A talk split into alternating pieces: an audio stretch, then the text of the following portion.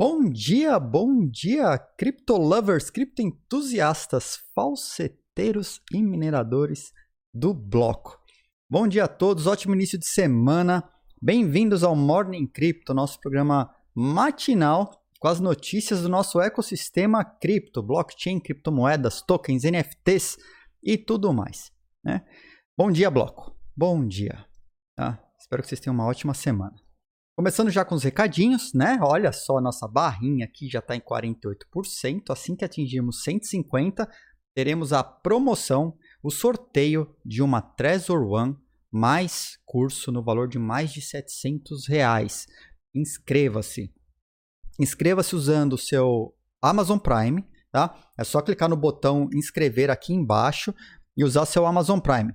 Ah, mas como que vincula o Amazon Prime? Então... o Pateta aqui tinha colocado uma mensagem, né, no bot, no nosso bot quântico, para explicar, né, como que, como que vinculava. Aquilo lá já está ultrapassado, então eu preciso mudar a mensagem, eu esqueci de trocar, né? Mas é super simples, que quando o botão inscrever, vai aparecer uma opção lá para você se inscrever utilizando o seu Amazon Prime.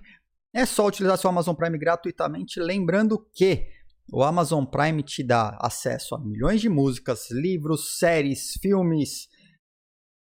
tudo que a Amazon tem lá, mais frete grátis, mais promoções e ainda você pode se inscrever no canal e participar das promoções, né? Não vê propaganda quando você entra no canal, tem aí o badge do Bitcoin, né? Aí ó, tem uma galera aí com o badge do Bitcoin prata, quem tá mais meses tem o badge do Bitcoin já purple, quem tá dois meses e aí vai mudando, né? Então... bom, é, você também pode se inscrever, você pode fazer doações de, de, de inscrições, isso ajuda muito o canal, tá? Então se inscreve no canal, deixa seu Amazon Prime, se inscreve aí que isso ajuda bastante. Ah, bom, para essa semana teremos um sorteio aí, né? Teremos um sorteio, já batemos o martelo, já batemos o martelo. Será um sorteio de cento e cinquenta mil sats. É brincadeira? Não, não, cento e cinquenta mil sats.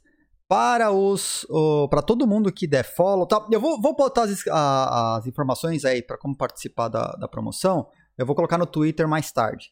Ah, então fique esperto lá no Twitter, que daqui a pouco eu, eu tweeto como que vai fazer para participar dessa promoção. Mas super simples, vai ser como a promoção anterior. Ô Xavier, valeu, valeu pela força aí, olha só. Estamos lá em setenta e três, quarenta e nove por cento, tá chegando, tá chegando. Mas vamos chegar a cinquenta por cento hoje. Deixa seu Amazon Prime aí. Lembrando que o Amazon Prime, você tem que renovar todo mês, tá? Não é tipo, ah, botei o Amazon Prime uma vez e tá pra sempre. Não, ele vence. Ah, mas não sei por que os caras fizeram isso, né? Não tem renovação automática. Então, se, é, se você usou o Amazon, deu, deixou o Amazon Prime aqui já alguma vez, você tem que colocar de novo. É, é, bom, coisas, coisas da Twitch, né? Com essa parceria da Amazon, não sei, não dá, né? Uh, então é isso, cento e cinquenta mil sats, sorteio será na sexta-feira e vai ser o mesmo esquema da, da anterior. Então eu vou preparar o tweet lá direitinho, com a promoção, tudo, tudo bonitinho. E aí é retweet, follow, tal, vamos ver se a gente consegue trazer mais gente, inclusive, para aumentar aqui, né? Para chegar mais rápido aos cento e cinquenta. Lembrando que, pô, Trezor One, uma das melhores hardware wallets do mundo, para você armazenar inclusive seus N F Ts, seus tokens, suas criptomoedas, suas shitcoins, suas altcoins e a criptomoeda de verdade, né? Que é ela, o Bitcoin, né? O Ether pode até ser uma altcoin. Aí tem gente que acha que o, que o Ether é, é, é criptomoeda, né? Mas eu acho que ele pode entrar aí na linha das altcoins ou não, né? Mas né, o Bitcoin é o primeirão aí. E ter uma hardware wallet para você poder armazenar com segurança quando tirar da exchange e tal. Lembrando que se você não é dono da chave privada, a cripto não é sua, tá? Lembrem-se disso. Se você não tem a chave privada, a criptomoeda não é sua. Bom, antes que o chat comece a cobrar aí, né? Vem aí de pancadaria, vamos pagar. Vamos pagar. Olha só. Na semana passada, a gente viu que a Cardano tinha dado uma... né, tinha lançado a testnet nova com sucesso, né? A Alonzo, a Alonzo e Alonzo entrou no ar, funcionando tal, e a gente queria saber se isso ia dar uma movimentada no mercado ou não. Então abrimos aí as apostas em cima da Cardano, né? Eu errei a data, né? Era dia dezoito do sete, mas é hoje, dia dezenove do sete, né? Segunda-feira. Mas vamos lá, vamos, vamos ver como que ficou então a, a Cardano. Vamos lá, vamos lá, vamos lá. Ah. Cadê, cadê?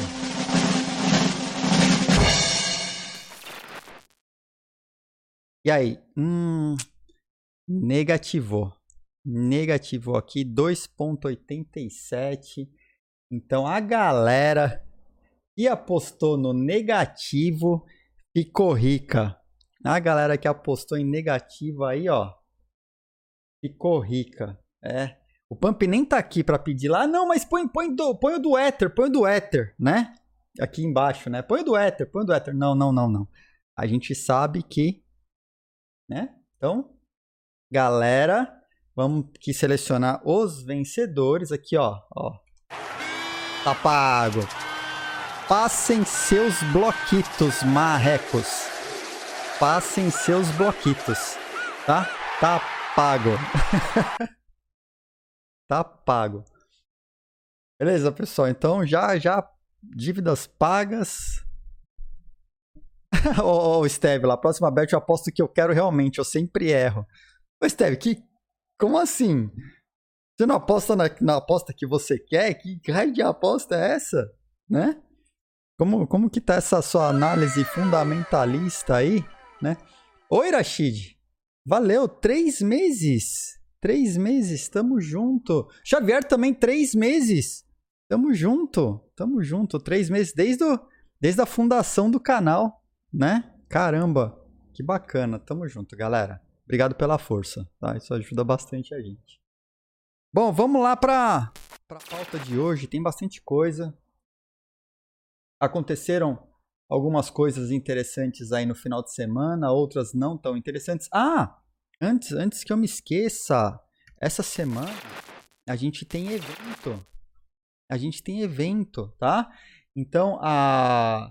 dia vinte e um, dia vinte e um, deixa eu só confirmar o horário aqui.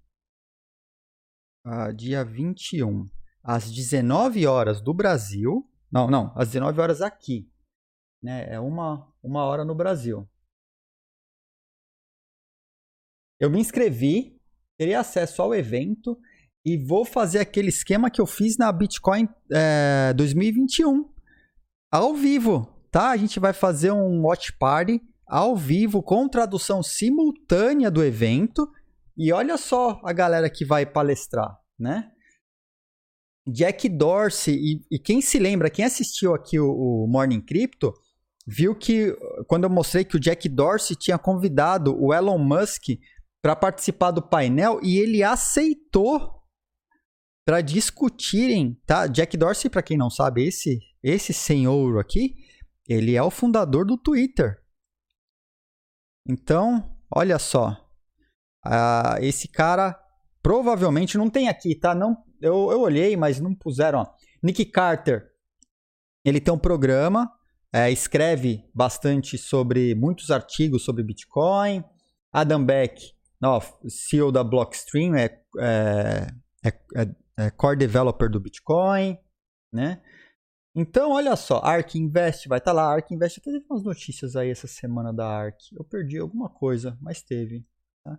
Então, olha, vai ser um evento muito bacana e a ideia do evento é desmistificar a história do Bitcoin para o mundo institucional. Então, é, ó, tô vendo aqui o pessoal falando do Bitcoin azul ali. É, Bitcoin azul. Bitcoin azul, tá? Há três meses. É isso aí. Então, vamos lá. Vamos, vamos, vamos começar. Então, temos, temos um encontro no dia vinte e um. A partir da uma da tarde no Brasil, né? A gente tem um encontro aí. Vamos, vamos, vamos acompanhar o evento com tradução simultânea, watch party. Tamo junto, galera. Então, começando aqui a onda de governo, bancos e tal, né? Olha só, Bank, Bank, Bank of America. Bank of America aprovou trading de futuros para alguns clientes. Né? Para alguns clientes. A gente comentou sobre esse tipo de movimento dos bancos, né? Inclusive do regulador europeu. A gente falou sobre o fato deles criarem tanta dor de cabeça sair tanta, é, criar, né, com regulação essas coisas, que os caras tratam de inovação, mas quem inova mesmo fica fora do mercado, porque só os grandes bancos já estabelecidos e muito próximos dos reguladores conseguem ter acesso a se regularizar, né? Principalmente por causa do montante de dinheiro envolvido, para tirar as licenças, para poder para poder colocar suas plataformas no ar, né? Então é muito mais fácil muitas vezes para bancos andarem rápido. Não significa que eles são bons no que eles estão fazendo, significa só que eles têm mais dinheiro, que eles estão mais próximos dos reguladores e por conta disso eles têm uma vantagem, né, para sair na frente. Não, isso não é bom para para startups, sem sombra de dúvida, né? Enquanto a gente vê a Binance tomando couro aí dos reguladores ao redor do mundo o tempo todo, e a gente vai ver isso aqui na continuidade, tá? Já na sequência, banco estabelecido vai lá e coloca é, mercado futuro de Bitcoin, né? E a Binance tomando mó pau aí, é, né? Que a gente sempre fala disso, né? Tenso, é tenso. E quem inova não consegue. Pega uma fintech aí para botar mercado futuro para ver a dor de cabeça que é, né? Então, gente mesmo, com a OriginalMy, investidor, ele, ele eu falo assim, ah, tem que pôr dinheiro para você poder ser, é, para passar por auditoria, para poder tirar licença e não sei o que, ou, ou virar uma, uma autoridade certificadora, porque né, precisa ter dois milhões de capital no Brasil e não sei o que. Não põe dinheiro, né? Porque aí a startup que cria inovação não consegue andar. Mesma coisa com as fintechs, mesma coisa com as fintechs. O cara pode fazer uma baita de uma exchange maravilhosa. Pode ter, querer colocar mercado futuro porque, cara, é algoritmo. Que é melhor que, que a molecada programando adoidado aí. Não, não vou falar da parte de segurança, porque aí você tem molecada que programa, né, os desenvolvedores fantásticos. No mercado brasileiro a gente tem caras muito bons. Aí você tem a equipe de segurança que vai garantir que o algoritmo da molecada não vai quebrar e bota para rodar. Consegue licença? Não consegue, não consegue, né? A gente teve agora uma... É, teve um projeto que eu até escrevi, ajudei a escrever o projeto com uma grande instituição financeira. Não posso abrir detalhes do projeto ainda, mas é, foi para entrar no sandbox da C V M, né? Talvez eu saia alguma mídia logo mais aí, quem foi aprovado, quem não foi. Não, foi to... não teve as aprovações definitivas ainda, mas agora tá num, tá num passo documental lá e tal, né? Demora pra caramba esse processo. O mercado Bitcoin veio com um projeto bacana lá. Uma outra empresa que o mercado Bitcoin criou entrou com um projeto bacana. Não conseguiu, cara. Não conseguiu. Uma das empresas que tá no páreo lá, passou... É uma empresa, uma instituição super estabelecida no mercado brasileiro, que já atende bancos, que já trabalha junto. Agora, quem está próximo do lance da criptomoeda mesmo, não consegue trabalhar com a criptomoeda junto com o regulador. E ó, vamos falar aqui, cara, empresas como o mercado Bitcoin tem dinheiro, hein? Tem dinheiro. Ó, quem acabou de investir no, no, no M B, né? O M B aí, novo unicórnio. E aí? É, é difícil, é difícil para pra, pra, as empresas de, que estão no meio cripto, aí não é fácil não. Tá? Olha lá, falei que ia, né, comentar na sequência, Lituânia e Hong Kong mandaram mais avisos aí, dizendo que a Binance não tem licença para operar. Lituânia, Hong Kong, a gente já viu outros países aí na sequência, né, no... Aí na, na, nas outras edições aí do Morning Crypto. A gente viu aí Itália, a gente viu Malta, a gente, cara, a gente viu uma porrada de país, né? Acho que há quanto tempo eu tô trazendo aqui, quase que diariamente, né? País, novo país emite um, um comunicado dizendo que a Binance não pode operar, que a Binance não sei o quê, que a Binance aquilo outro. Quase que diariamente, pô, a Binance tá, é igual o patrono, né? A Binance vai virar padrinha da, do canal? Ah, podia, né? Não, patrocinada aí, eu não ia reclamar não. Mas é Binance e patrona, quase que diariamente, né? Hoje a gente tem os dois no canal. Caramba. Então, olha lá, Binance de novo tomando couro de regulador. né, Hong Kong e Lituânia. Lituânia também, ó, é, tá fornecendo serviços de investimento não licenciados. A gente falou disso quando começou a acontecer, né? Um ia puxar o outro. E aí tá todo mundo aí na, na, na sequência. Bom, continuando. Então, continuar falando de Binance, né? A, a Catherine Coley, ela, ela chegou a ser C E O da Binance é, nos Estados Unidos, né? E aí, de abril, né? De abril para maio, ela foi... De uma hora para outra, ela foi trocada. Assim, ela foi trocada por um cara que é do mercado financeiro lá, né? E olha só, essa mulher, desde que ela deixou o cargo, ela está desaparecida, né? Desaparecida. Não, desa- não, desa- não desapareceu totalmente, porque ela está se comunicando através de, intermediário, de intermediários, mas ela, ela tinha... Era super ativa nas redes sociais, tudo. E essa mulher, ela simplesmente sumiu. A galera tava achando que ela tinha morrido. Inclusive, chegaram a levantar isso. E ela super premiada, né? Apareceu, ó, na Fortune, no quarenta, né? No under, under, uh, abaixo de quarenta, né? Líderes abaixo de quarenta e tal. E... super conceituada, muito boa C E O, e foi trocada. Foi trocada por esse cara aqui, ó.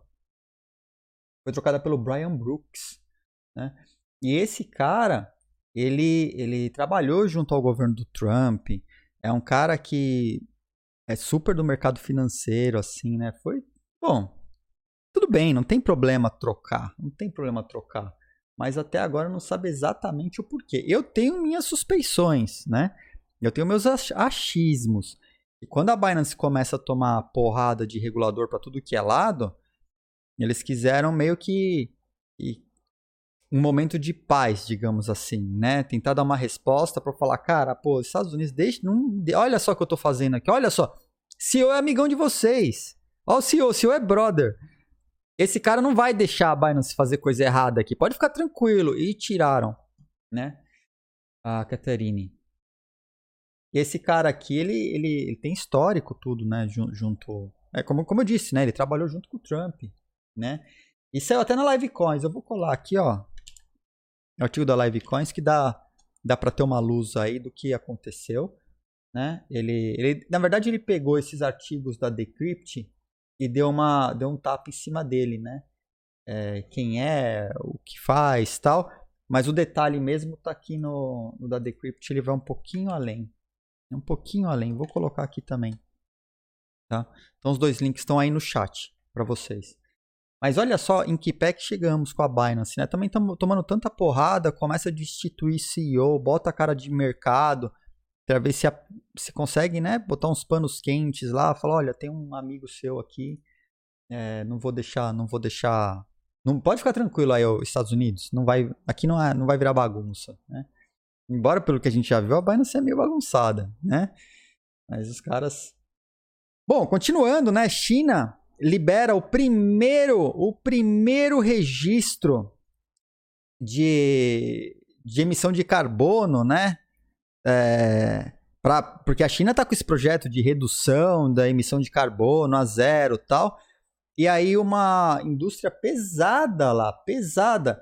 emitiu o primeiro token, né, o primeiro registro é, de carbono, de emissão de carbono, baseado em blockchain. E utilizou o blockchain da Ant Group.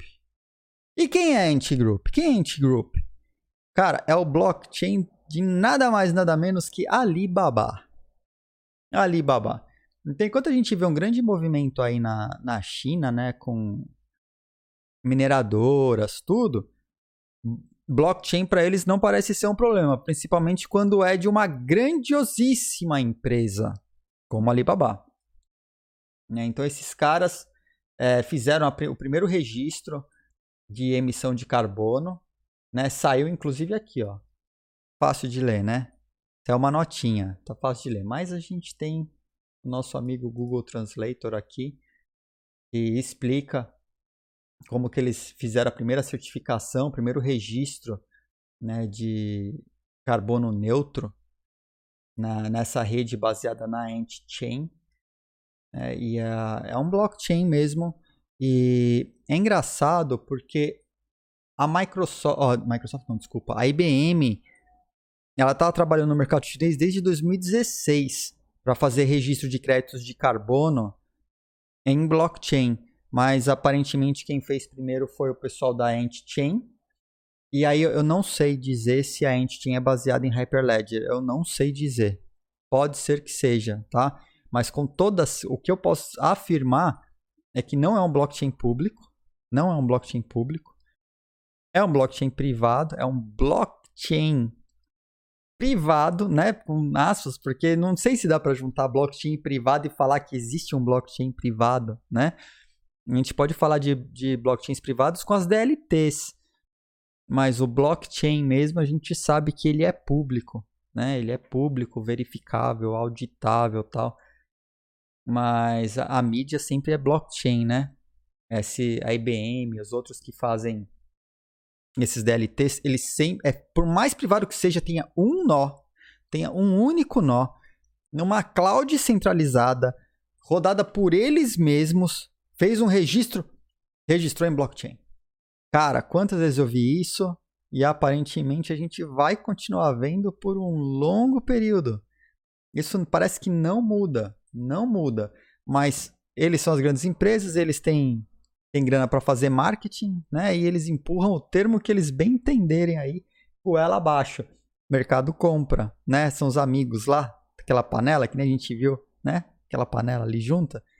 E aí o, o mercado compra essa ideia. Ah, registrou em blockchain, blockchain, blockchain. E blockchain não é, na grande maioria das vezes. Tá. Olha só, El Salvador. Tinha colocado lá no tweet, né? É, tem El Salvador.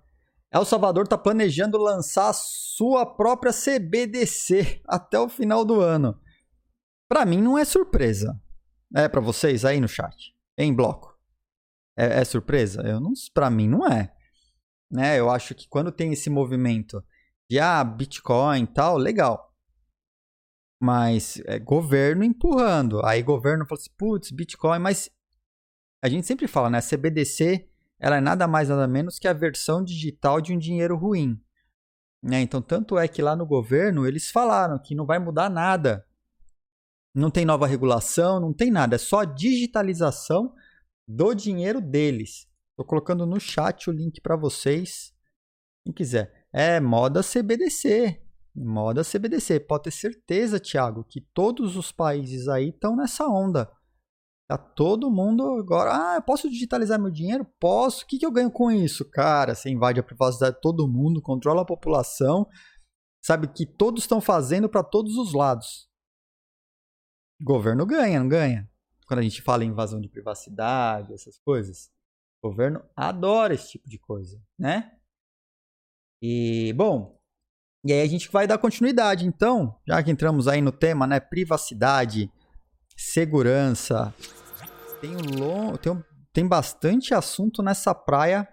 Agora, na sequência, quando a gente entra, né, em inteligência artificial, algoritmos, hack, invasão. Ó, o Monte colocou ali, né, no chat. Legal, Monte, verdade. Quando você tem dinheiro, do gover- é, dinheiro digital do governo, a C B D C, ela pode ser programada para separar o imposto já no pagamento, né? Você não precisa declarar depois, porque o imposto pode ser separado na transação. Não é um smart contract que está rodando? C B D C não é dinheiro programável, como foi a proposta do Bitcoin, o Ether e tudo.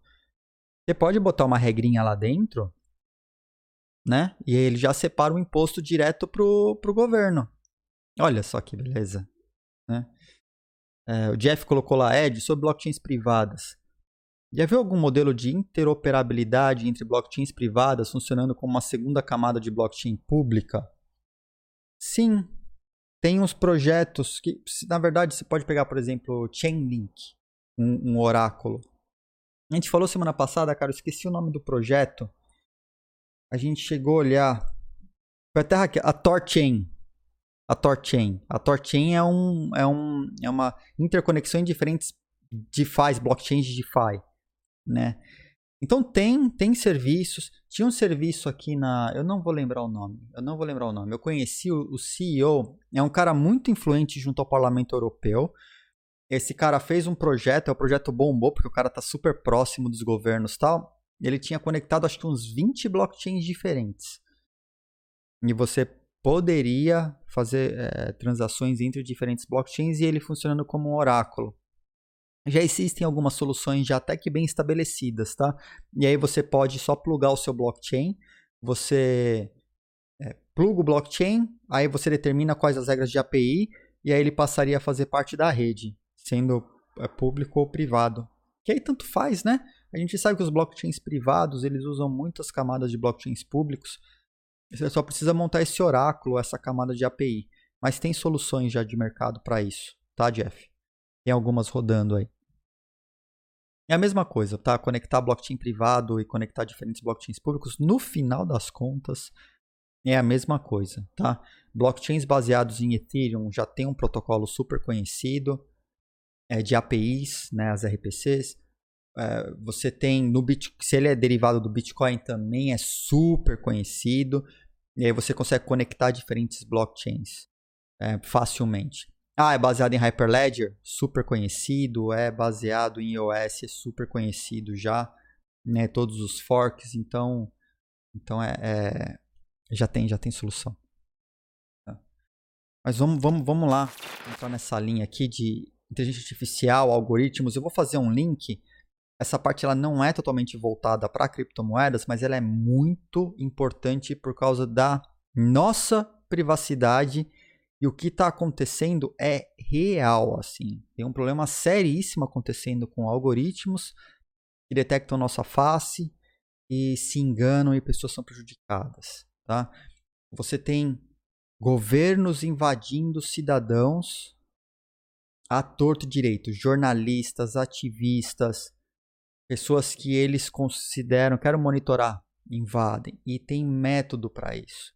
E agora no final de semana saiu uma, uma reportagem, na verdade foi mais, mais para um exposed, de uma metodologia de um software que já era conhecido. O software, para quem é de segurança da informação, já conhecia o software, só que não, talvez não tivesse ideia do que esses caras estavam fazendo com esse software israelense.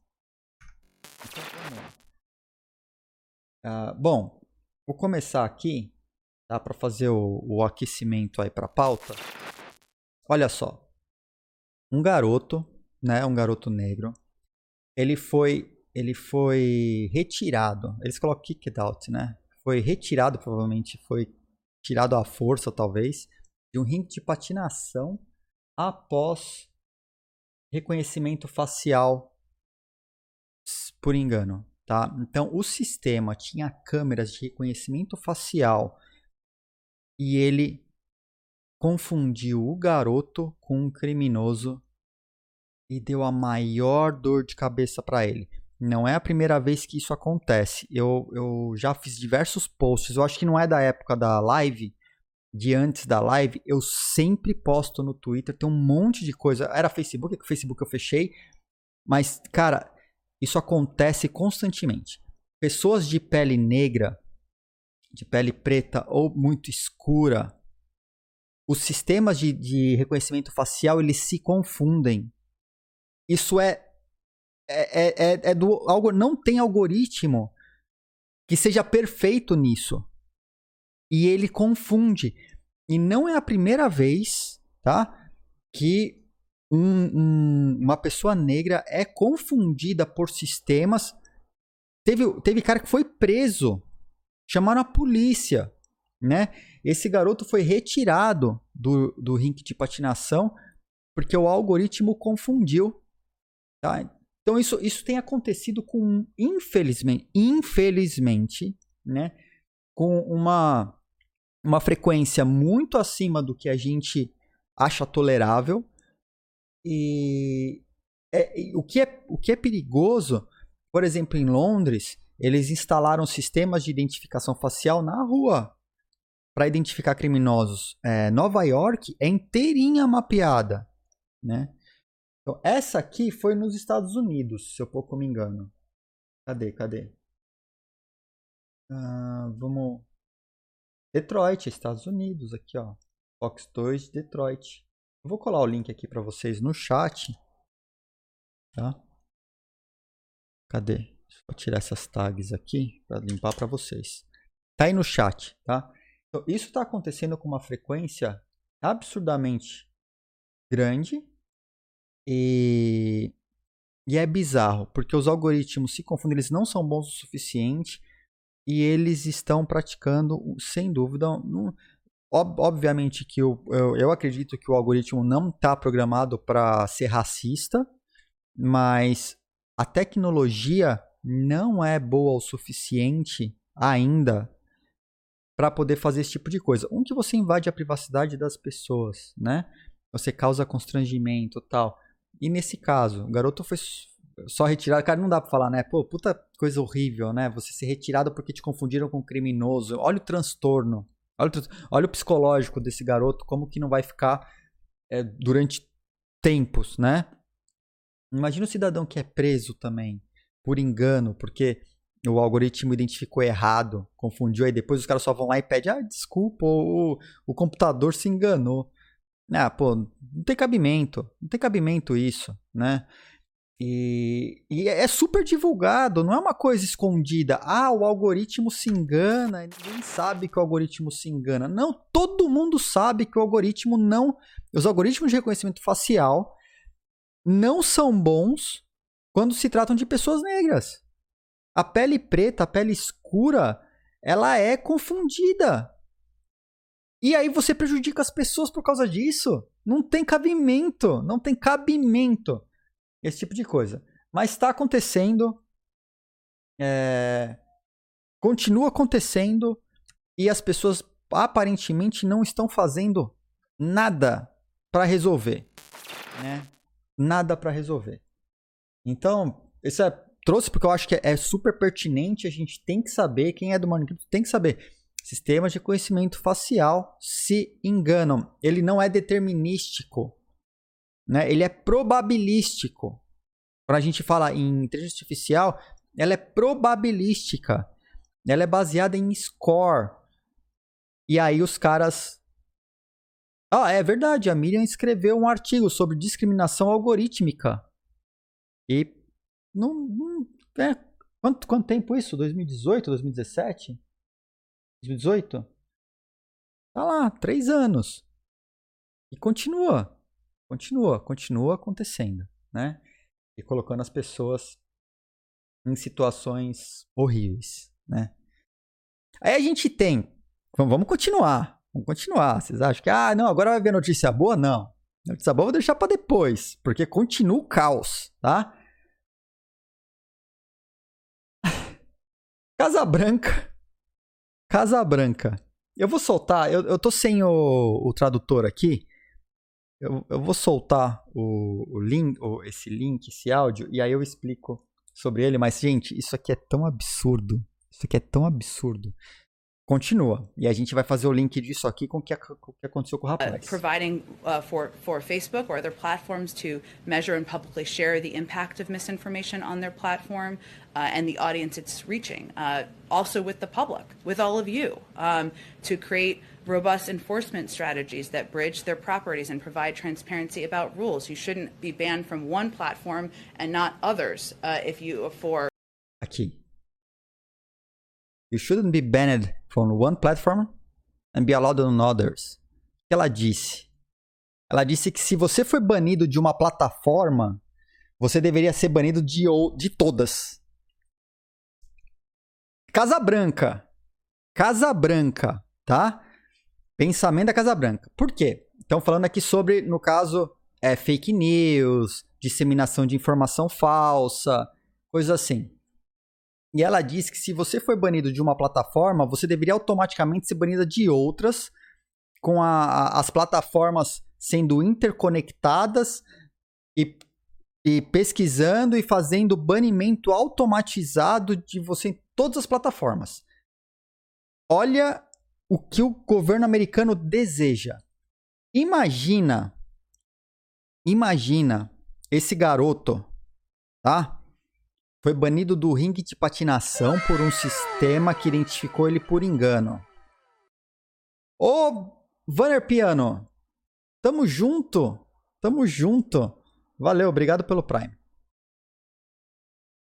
Olha só, esse esse esse garoto foi foi retirado de um rink de patinação, porque o, o algoritmo o identificou por engano. Imagina se esse algoritmo registra a face dele como encontrado um criminoso em tal lugar, automaticamente você vincula o cadastro desse garoto, que pode de repente ter lá uma rede social, um e-mail, alguma coisa, e as redes sociais começam um processo de banimento, ou as próprias redes, automático, porque ele foi identificado como criminoso num rink de patinação que tinha os dados dele, que forneceu para o governo, que pegou essa informação, usou para colocar na, na blacklist, e isso se disseminou por engano para todas as redes. Olha onde que a gente pode chegar. Esse tipo de pensamento da Casa Branca, tá? Ele, eu acredito que isso pode ser mais amplo e está num processo de, de adoção mais rápido do que a gente imagina. Imagine isso se tornando uma regulação. E os caras querendo forçar que se você tem uma rede social, você tem que olhar. Você tem a, aquelas listas de sanções que nem tem. Se você é do mercado financeiro, para fazer K Y C, você tem que buscar o nome dessa pessoa em listas de criminosos internacionais, sanções internacionais, Banco Mundial, lista de criminosos, terroristas e tal. Não, o sistema faz isso. A gente tem até um produto de K Y C online que, se você precisa consultar, puxar a ficha do, de uma pessoa com quem está negociando numa negociação internacional, ele faz a busca, porque tem listas públicas disso. Agora imagina sendo adicionado em listas, ainda mais por engano, por meio automatizado. Olha o caos que a vida de um cidadão pode se tornar graças à mão grande do governo. Pesado, né? Pesado. E isso é, é, é meio que desejo dos caras, né? Quanto mais...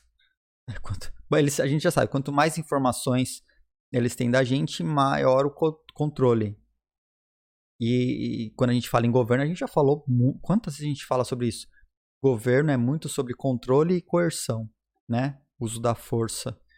E tenta se mostrar mais forte que o governo. E é o caso Bitcoin e Ethereum. Ethereum não tenta se mostrar mais forte que o governo. Bitcoin sim. Bitcoin nem tenta, né? Porque ele é, ele já, já se mostrou. Por isso, tant, tanta briga ao redor do Bitcoin. O, o, o Bitcoin, ele causa disrupção. O Ethereum, ele tenta andar junto. Ele tenta melhorar diversas coisas, né? Processos de governança e tal. Mas quem criou a disrupção? O Bitcoin, por isso que é tão perseguido. E... Não é só porque eu estou puxando sardinha para o Bitcoin, não. Mas é que como a gente, a gente viu o artigo, a gente estudou isso aqui, né? Falando sobre é, como que o Bitcoin se posiciona, como que o Ethereum se posiciona e qual, inclusive, o viés político do Ethereum. A gente chegou a ver isso e as diferenças, né? Então, isso é uma realidade, infelizmente. E aí a gente continua caminhando, então. Onde você acha que podia piorar? Não, tô só fazendo uma introdução, tá? E aí vai piorando aos poucos. Vai piorando aos poucos. O Edward Snowden fez um tweet recentemente. Recentemente ontem, né? Bem recentemente. E aí eu fui, aí eu fui dar uma olhada do que se tratava, né?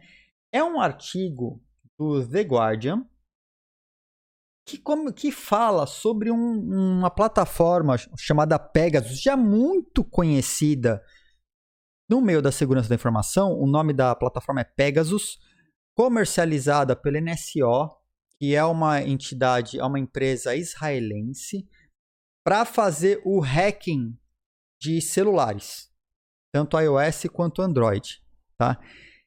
Esse cara, esse Pegasus, para dar uma, uma visão do que é o Pegasus para vocês, ele é uma espécie de malware que ele é, se instala no celular das pessoas que eles estão, que são target, que são alvo. Então você prepara uma lista, né? Você tem lá uma lista de alvos E aí os caras vão dar um jeito de instalar esse malware, esse spyware, esse, esse programa no seu dispositivo. E a partir desse momento, eles passam a ter controle sobre o dispositivo. Tá?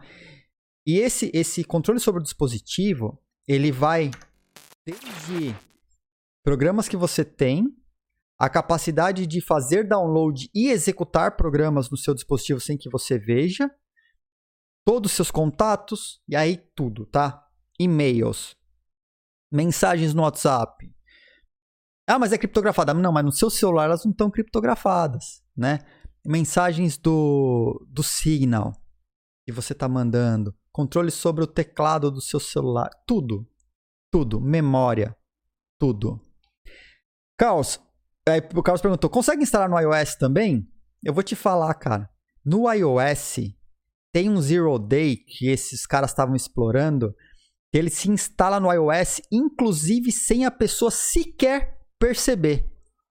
Então eles, por exemplo, mandavam uma mensagem de S M S pro celular da pessoa com um link se passando. A gente já falou aqui sobre spoofing de S M S, de se passar por outra pessoa é, com S M S e tal, com o número de telefone, você recebe um S M S achando que é uma pessoa conhecida. De clicar num link, ele se instalava automaticamente. De abrir uma página, ele se instalava automa- ele se instala automaticamente no iOS, sem que a pessoa perceba. Tá? Não só para Android. Android não conseguia esse nível, até informações que o pessoal tem, mas iOS sim, tá? Tem Zero Day lá, já é antigo, tem Zero Day novo. Então iOS é a festa, tá? Para controlar iOS, instalar vírus, essas coisas, no iOS já tem. Então, o que aconteceu? Conseguiram, conseguiram, junto à instituição, não, obviamente não, provavelmente não foi por meios legais, foi um vazamento, a lista de cinquenta mil números de telefone, tá? Que eram pessoas de interesse dos clientes do Pegasus. Então, imagina uma lista de cinquenta mil pessoas. Ah, mas quem eram essas pessoas? Cara, ativistas, jornalistas, pessoas do governo. Tá? Ah, mas quem são os clientes desses caras aí? Né? Pô, para ter tanto poder assim. Tem a listinha aqui, ó. Tem a listinha aqui em algum lugar. Ó, o consórcio. O consórcio, pelo menos, acredita-se que pelo menos dez governos aqui sejam clientes da N S O e do Pegasus, tá? É, com...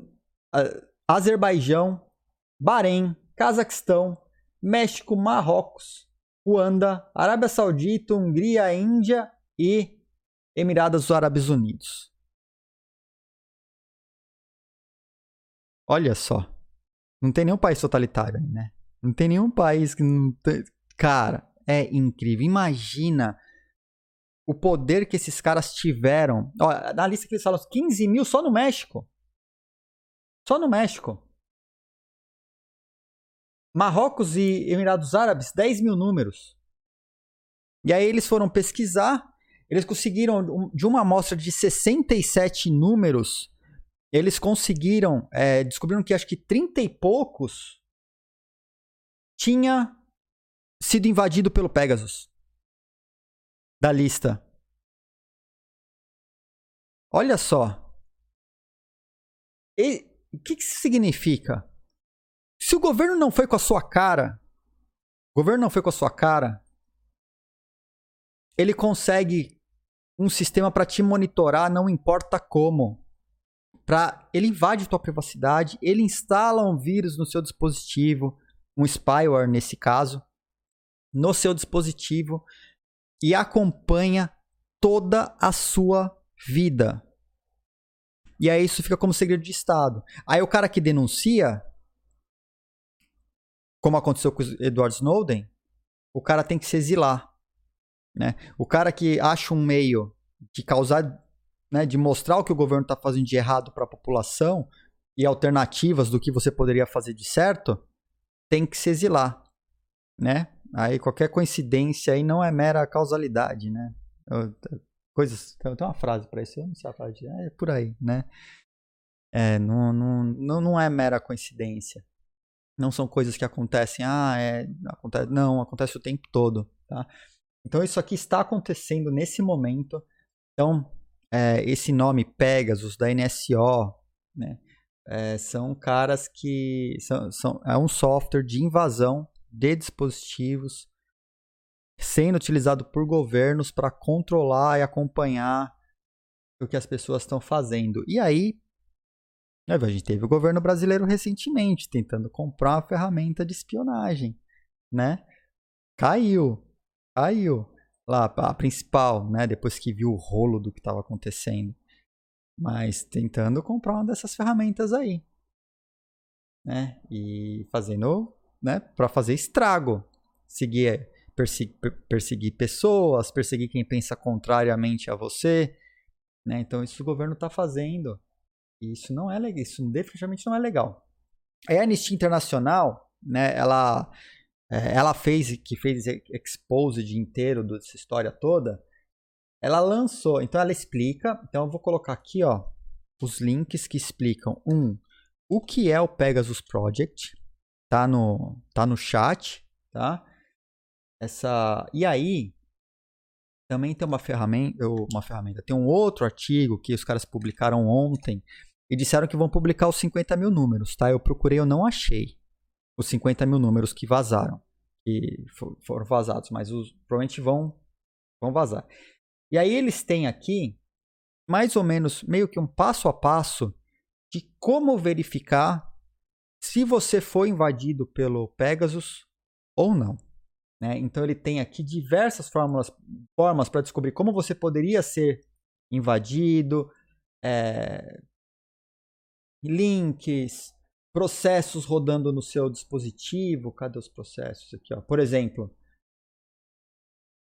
um processo malicioso, que seria deles, um processo chamado B H rodando no seu celular. Provavelmente, se você tem um processo B H rodando no seu celular, provavelmente você foi invadido, né? Os caras têm parte de código aqui, conseguiram decodificar o que faz. Outros processos, né, desse bridgehead aqui, desse B H, que os caras mapearam. É... Os caras instalando através de uma falha no Apple Photos. Né, você podia ter uma, uh, através de uma foto que conseguiria explorar essa falha, conseguir in, instalar esse negócio no seu celular. Mais um mês na oh, melhor Peter. live do Brasil. Oh, oh, obrigado, valeu, tamo junto. Terceiro mês aí, ó, Bitcoin Blue, Bitcoin Blue, é isso aí, tá? Tamo junto, brigadão, brigadão, Peter. Ou cinquenta, é verdade, cinquenta por cento. Passamos aí dos cinquenta por cento aqui, olha aqui embaixo. Aliás, aqui em cima. Ó, ó, ó. Estamos aí a cinquenta e um por cento. Valeu, Peter. Passamos os cinquenta por cento. A nossa meta para essa live aqui era passar dos cinquenta por cento, cara. Obrigado pela força. Aê, tamo junto, tamo junto, ó. Vou reforçar os aplausos aqui, ó. Vou reforçar o aplauso. Valeu pela força. Tamo junto, tamo junto. Valeu, valeu. Então, voltando aqui, né, nos casos aqui da, da, do Pegasus. Então, tem todos os processos, olha só. Teve um, um, um Zero Day. Imagina, essa do iMessage, eu acho que eu publiquei quando aconteceu essa falha do iMessage em dois mil e dezenove. O fato de você receber uma mensagem no iMessage... Insta, podia instalar um vírus no seu celular, tá? No iPhone. Então, esses meios aqui disso acontecer, eles explicam, aí eles falam é, uma falha do Apple Music, aí também poderiam instalar o vírus no seu celular através do Apple Music, e mais recentemente, no iMessage de novo, agora em dois mil e vinte e um, mais uma falha do iMessage, que permite que, pelo simples fato de você receber uma mensagem, eles instalam no seu celular o vírus, o, o spyware, tá? E aí também como verificar se você, de repente, foi alvo desses caras ou não. Imagina, gente, você só recebe uma mensagem, você, você, porque você não autoriza a receber mensagem aqui, nem e-mail, né? Descobriram o seu e-mail, começam a mandar spam. Mesma coisa para o celular. Ah, e assim instalam o governo. O governo, a, por solicitação do governo, se você é uma pessoa de interesse deles, é, você pode estar sendo monitorado. Monitorado. Ah, e, e por aí vai, tá? O artigo é longo, não vou detalhar tudo que tá aqui, mas coloquei o link no chat. Esse link vai para a descrição do vídeo, tá? E aí os caras dão todas as dicas, identificar, domínio. Então, para quem é de segurança da informação, é, esse, esse, esse artigo aqui, que é gigante, ele é muito útil. Ah, então, se você conhece alguém de segurança da informação, se o cara ainda não estiver sabendo sobre isso, tá aqui mais ou menos um, um passo a passo de como verificar se você está sendo monitorado pelo governo, tá? Então, membros do governo, essa, essa, essa parte é para vocês. Membros de governo que possam vir assistir a live. Pessoas de segurança da informação. Ativistas políticos. Jornalistas. Ah, mas o Brasil é democracia forte. Não, o Brasil não é democracia forte, não, tá? Tem, estamos, tem, é uma democracia. Não significa que é uma democracia forte. A gente está tentando ainda consolidar a nossa democracia aqui, né? Quantos anos a gente tem de democracia? trinta aninhos de, com eleições livres e tal? trinta anos? O que, que é isso? quarenta? É nada, né? quarenta, né? trinta e poucos anos. Então, é, a vocês, verifiquem se vocês não estão sendo... É, principalmente vocês que são alvo muito do governo, é, verifiquem, tá? Os links estão aí. Isso é, cara, isso é... péssimo. Isso é péssimo, a gente falar em invasão de privacidade e perseguição por governo. Mas terminou? Não, não terminou. Não terminou, tem mais. Não sei se vocês aí no bloco já ouviram falar sobre o Virgil Griffith. O Virgil é um cara que estava trabalhando na fundação Ethereum. Ele trabalhou não na fundação, desculpa, desenvolvedor. Não na fundação Ethereum, mas desenvolvedor para Ethereum. E esse cara, ele foi convidado... Recentemente, eu publiquei também sobre isso no, no, nas, nas redes sociais e tal, é, Twitter principalmente. Em dois mil e dezenove, ele foi convidado a dar uma palestra na Coreia do Norte. E ele foi. Ele foi dar uma palestra na Coreia do Norte. Cara, assim que ele botou os pés nos Estados Unidos de volta, ele foi preso. Por quê? Por quê? Vocês imaginam por quê? O governo dos Estados Unidos indiciou o cara por estar fornecendo alta tecnologia para a Coreia do Norte que possibilitasse a Coreia do Norte a, a contornar as sanções que ela sofre. Qual tecnologia? Ethereum. Por que criptomoedas e como você pode se livrar, né? Com quem usa criptomoeda, você tem uma, teria uma maneira de contornar as sanções. Ele falou sobre isso lá, na, lá no evento, tá? Ele falou sobre isso no evento. E foi preso nos Estados Unidos. Olha o que o governo faz com você, tá? Essa galera que vive falando... Usa criptomoeda aí, dane-se, não paga imposto e parará, parará, parará. Não. Olha, olha o tipo de coisa, a que nível você pode chegar, a que nível um governo pode chegar. Tá preso. Ah, mas aí foi preso, foi libertado. Foi, foi libertado. Foi libertado. Tava lá, é, os, é, prisão domiciliar, liber, libertado, né? Prisão domiciliar. E aí, olha, olha só, para que não, calma que a cereja do bolo chega agora. Chega agora. Rodrigo, se você acha que tá ruim, vai piorar.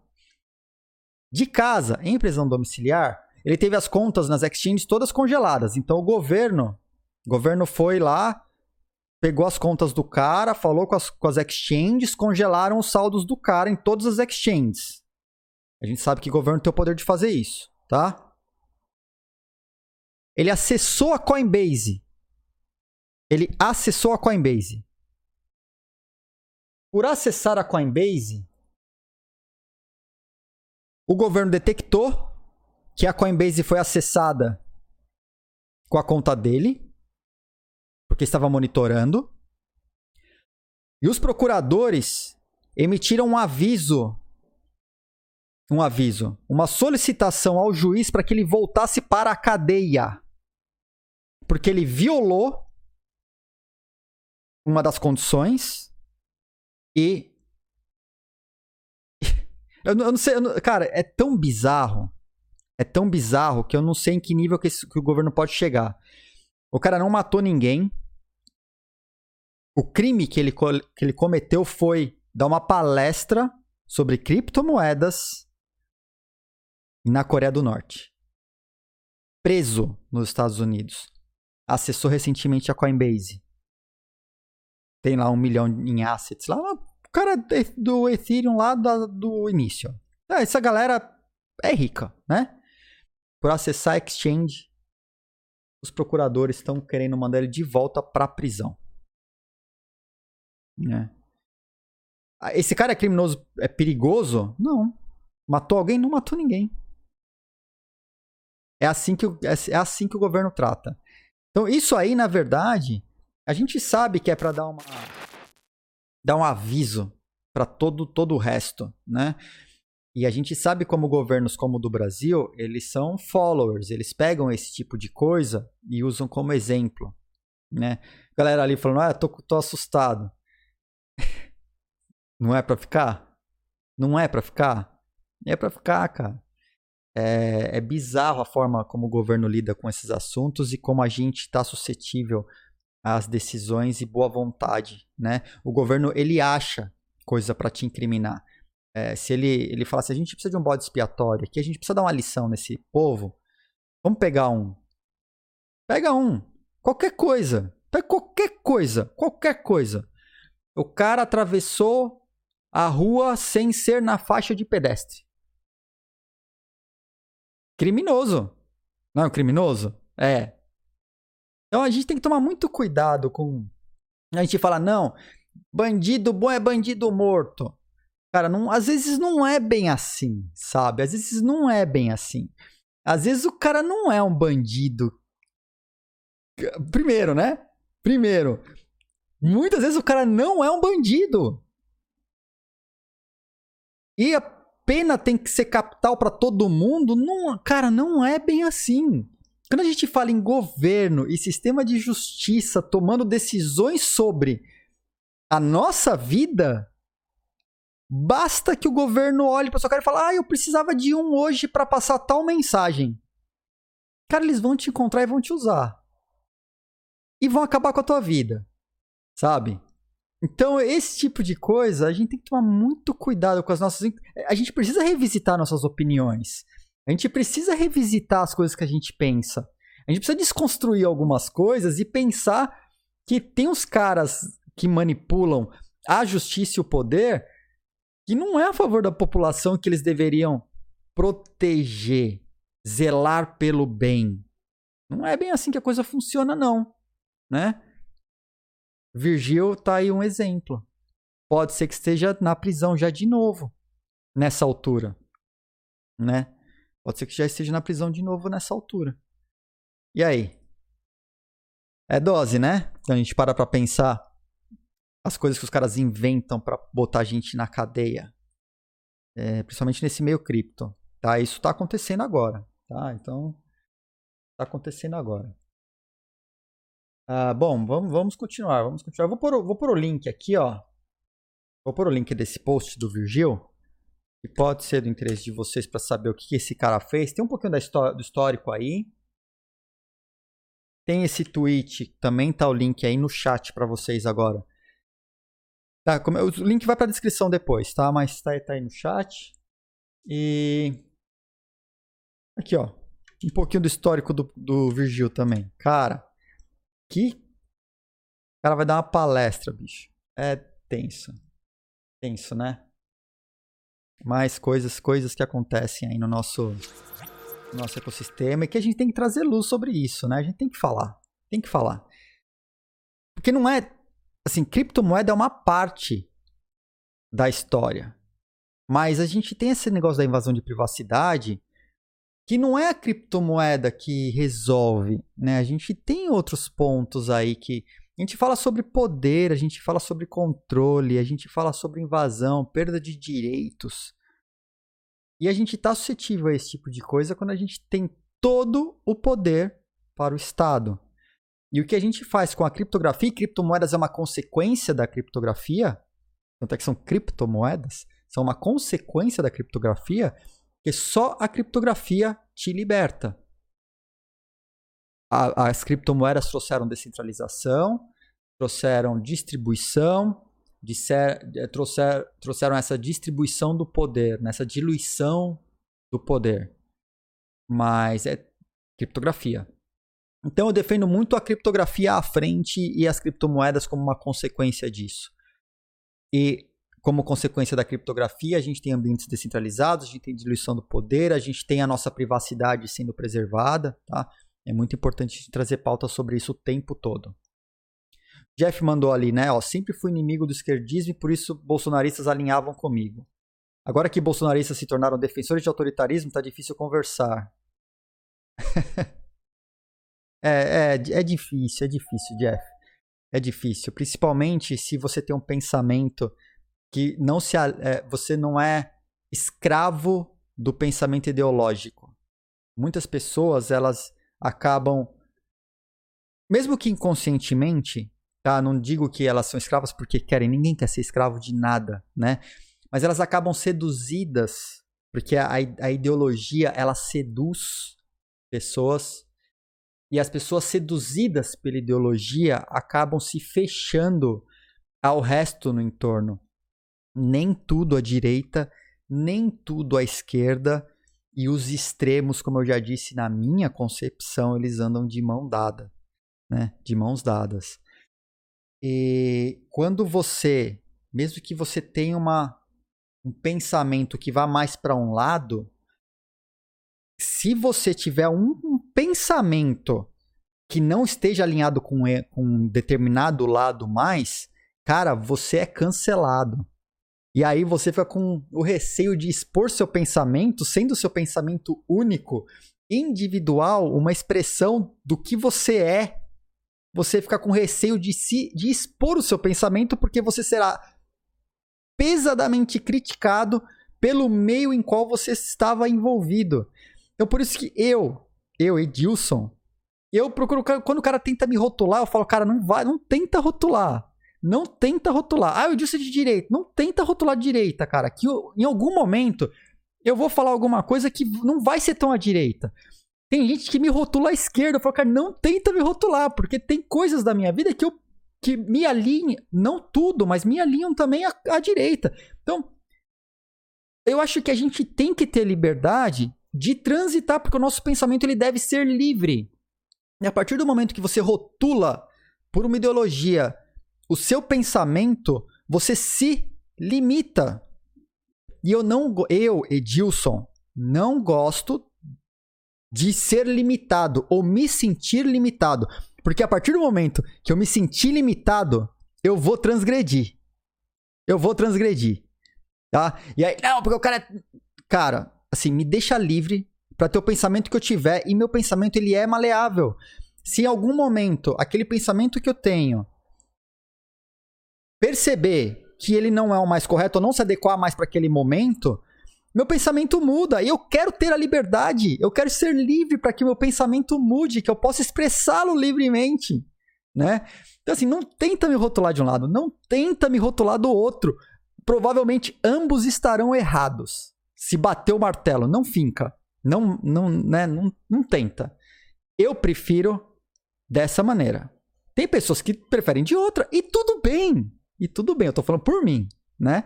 Quem prefere de outra maneira, eu sou totalmente de direita. Não tem problema, cara. Seja totalmente de... Sou totalmente de esquerda. Seja totalmente de esquerda. Não tem problema. Eu tô falando de mim. Edilson, como eu penso. O Luciano lá. Chama de ambidestro que é melhor. Talvez. Talvez. Não vai falar, ah, o cara é, é isentão. Aí a galera chega pra mim e fala, não, porque o Edilson é isentão, então. Eu falo, cara, se tem uma coisa que eu não sou, é isento. Se tem uma coisa que eu não sou, é isento, né? Ambidestro foi ótimo, Luciano. Eu adorei, adorei, né? O Monte colocou ali, a manutenção do status, status quo é muito forte, os criptos realmente vão ajudar em quebra desse status, concordo. Uh, deixa eu voltar um pouquinho mais. O Vanner colocou lá, ah, mas eu acho que não é sobre esquerda ou direita, ou mesmo sobre extremistas, tem a ver com governos, sua maioria são autoritários. Sim, concordo, concordo contigo. Há raras exceções por aí, raríssimas. Uh, criptoeconomia forever. Cripto forever. Ambidestro, é isso aí. Kim, senti que falou de mim, não me rotula que eu transgrido. É por aí, cara. É por aí, Kim. Não me rotula que eu transgrido. Provavelmente, provavelmente. Se, se me rotular, cara, eu vou pular essa cerca, porque não vai, não vai, não vai. Deixa minha liberdade, inclusive de pensamento e de expressão, né? É, é cara... Ateu na política, cristão, cada um segue o que quiser. Né? Política é foda. Política é foda, Irachid. Política é foda. Bom, vamos, vamos dar um pulo aqui. Então, já passamos aí, né? Hack, invasão, política. Pes... Ficou pesado, né? O Morning Crypto. Ficou, cara, que baixo astral, né? Galera que até sumiu, né? Cadê? Ó, oh, o Rodrigo, Rodrigo, Rodrigo voltou pra cama, certeza, tá lá debaixo do edredom agora e falou, mano, não, não, não, quer... não quero continuar esse dia não, que segunda-feira, porra Ed, como que você começa a segunda-feira destruindo o resto da semana da gente, né? Bom, desculpa, né, mas tamo junto, tamo junto, tá? Ó, vamos, vamos lá pra... Ô Monte, tamo junto, valeu, achou aí? Bitcoin Blue, Bitcoin Safira. Eu botei Safira para não colocar o termo em inglês, né? Bitcoin Safira, tamo junto, cara. Obrigado pelos três meses. Valeu mesmo. Tá? Tamo aí, setenta e sete. Vamos chegar a cento e cinquenta, hein? Vamos chegar a cento e cinquenta. Bom, vamos, vamos lá, ó. Notícias interessantes, notícias interessantes. C Z anunciou que a Binance queimou aí. Isso aí seria o equivalente a quantos... duzentos milhões? Cara, queimou quase um ponto três mil... Ah, trezentos e noventa milhões de dólares. trezentos e noventa milhões de dólares. Por quê? Porque o B N B, eles têm uma política de a cada três meses, eles colocam quarter. E quarter é a cada três meses. Tá? Então, a cada três meses, eles vão lá e queimam uma porrada de B N B. Porque espera-se que é, diminuindo, né, aumentando a escassez, diminuindo o número de B N B no mercado, ele suba de valor. Não é aquela história de que, de que né, quanto mais escasso, maior o valor do bem. Legal, né? Eu acho muito legal. Funcionou? Ah, não sei se funcionou. Olha só, cara, eu não sei se o meu... Olha, pô. trezentos e noventa milhões de dólares. Cara, foi B N B pra caramba. Diz que eles ainda têm dezesseis milhões. E aí eles até falam, ó, o time nunca usou ou vendeu nenhum B N B. Tá? Eles só queimam esses B N Bs. Obviamente ele mandou essa mensagem aí pro mercado, para deixar o mercado tranquilo. Falou, a gente tem dezesseis milhões aqui, mas pode ficar tranquilo que a gente só vai queimando. A cada três meses tem, um, tem uma queima e fiquem tranquilos aí que esse, a gente não vai, não vai é, dumpar isso aí no mercado. E, cara, eu não sei, mas o mercado aparentemente... Ó, eu peguei aí dos últimos sete dias... Aparentemente o mercado mesmo, que é bom, não se empolgou muito não, né? Tá em queda e continua em queda. Tenso, né? Uh, bom, continuando notícias interessantes aí, ó. Uh, o Jack Dorsey não tinha falado recentemente lá no Bitcoin vinte e vinte e um, a gente viu ao vivo aqui, ó, ao vivo no Morning Crypto, que ia lançar uma plataforma, que já estava trabalhando numa plataforma descentralizada para substituir o Twitter, open source, descentralizada, anti-censura, sem controladores, sem board, sem nada de injeção de saco? A Eve disse que ainda este ano lançará uma alternativa ao Twitter. Inclusive marcou o Jack Dorsey. Ele falou, ó, oh, você quer saber de... É, é isso aqui. Não sei, não sei se o Jack Dorsey endorçaria, piadinhas, o fato de você é, fazer isso que não fosse num blockchain, se é baseado em blockchain, que não fosse num blockchain baseado em Bitcoin. Até porque... a Square já deixou clara que todas as iniciativas dela e do Jack, do Jack Dorsey dela são baseadas no Bitcoin. Tá? Uma opção open source, distribuída descentralizada, não necessariamente precisa de blockchain. Não é tudo que a gente precisa botar blockchain, principalmente em coisas que dependem de alta escalabilidade. Vamos falar em Twitter. Acho que é um ótimo exemplo de alta escalabilidade, né? Mas os caras marcaram, óbvio. Aí, aí entra a questão. Estão surfando na onda? Ou vão mesmo fazer alguma coisa com grande potencial de escala? Eu tenho minhas dúvidas. Eu acho, eu tenho a tendência a achar que o que a Square pode proporcionar pode ser melhor do que a Aave, que eu não sei, embora tenha histórico e tal... eu tenho a impressão que eles estão mais é surfando na onda, né? Ô, Toshiro! Tamo junto! Obrigado pelo Prime! Obrigado pela inscrição. Mais um minerador aí, ó. Toshiro virou minerador. Tamo junto. Valeu, valeu a força. Juninho, bem-vindo. Bem-vindo. Puxa uma cadeira, senta aí no bloco e vá, vamos, vamos junto acompanhar aqui, tá? Então, mas tá andando. Tá andando, né? Ah, bom, eu tinha colocado uma notícia, eu não sei se eu já ia falar sobre isso, de mineradores e mineração, tá na mesa, né? E vamos entrar já na sequência em N F T. É, a gente vem falando que a mineração do Bitcoin caiu, aí ela volta, aí caiu e volta. Olha só que interessante. Ganhou cinco por cento. Não, quer dizer, assim...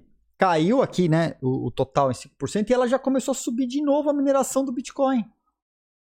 Né, olha só, o hash rate, hash rate dropou dezessete por cento, mas subiu cinco por cento. Aí os caras botam aqui, né, uns, uns twitters colocando a média de sete dias e a média de um dia, pô, de cento e um para cento e quatro. Exahash. Eu acho interessante, acho que isso vem, vem só reforçar aquilo que a gente vem falando aqui na, na live, com essa flutuação, mas que ela volta, ela, ela se realoca, né? O que está acontecendo no Cazaquistão, um monte de gente se movendo para o Cazaquistão. Olha só as pools. Isso aqui é tudo mineração, ó. Uma pool aumentou nove por cento, teve uma que caiu aqui. Mas ó, aumentou quatro por cento em vinte e quatro horas. Recentemente, um dia para o outro. Isso significa que a mineração, ela começa a encontrar uma nova casa e as máquinas começam a ser religadas. É tão simples quanto isso.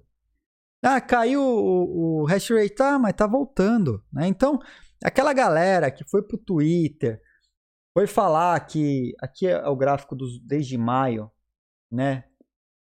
Com picos de sobe e desce e tal. Tem uma queda aqui, mas olha só, me parece que está dando uma estabilizada, uma pequena subida. Se pudesse traçar uma reta aqui, ela não seria na, no sentido ascendente, mesmo que suave ainda, né? Então, vai ser retomada a mineração?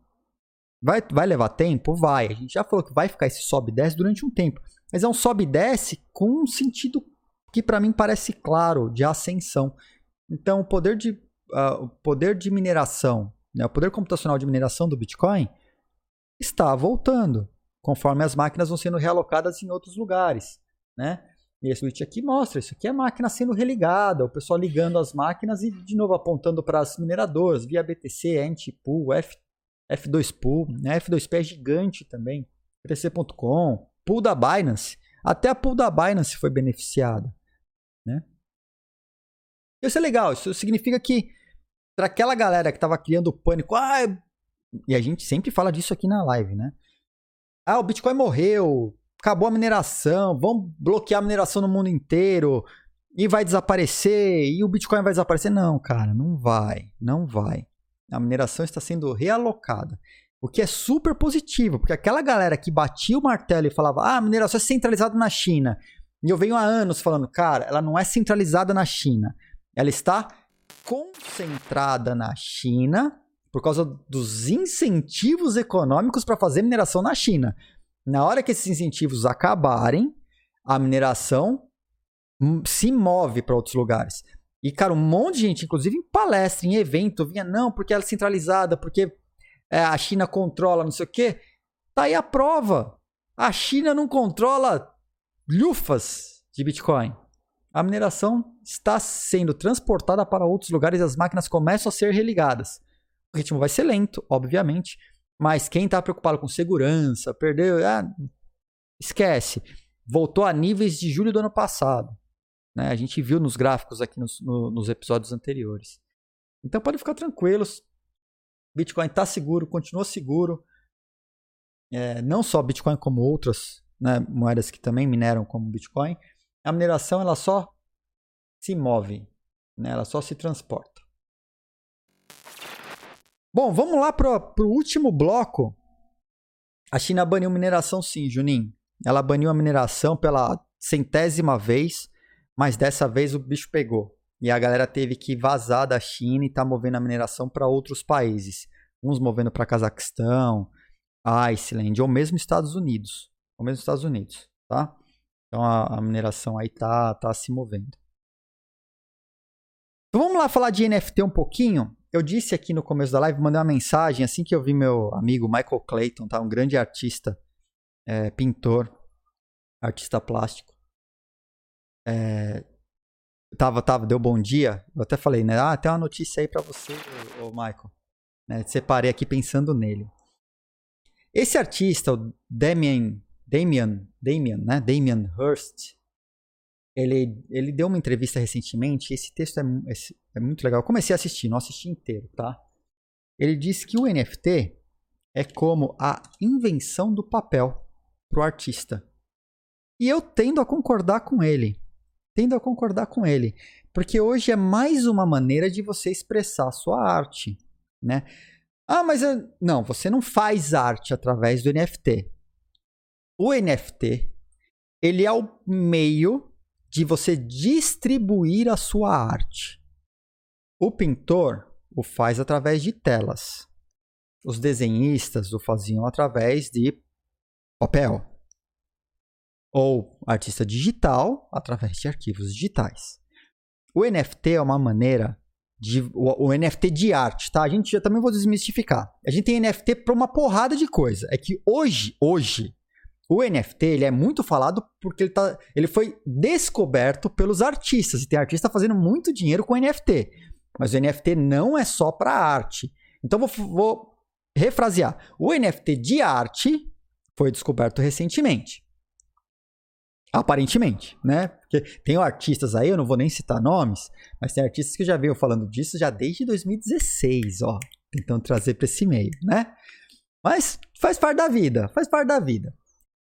Esse cara, ele tem, ele tá fazendo, é, ele tem dez mil pinturas, dez mil pinturas, tá?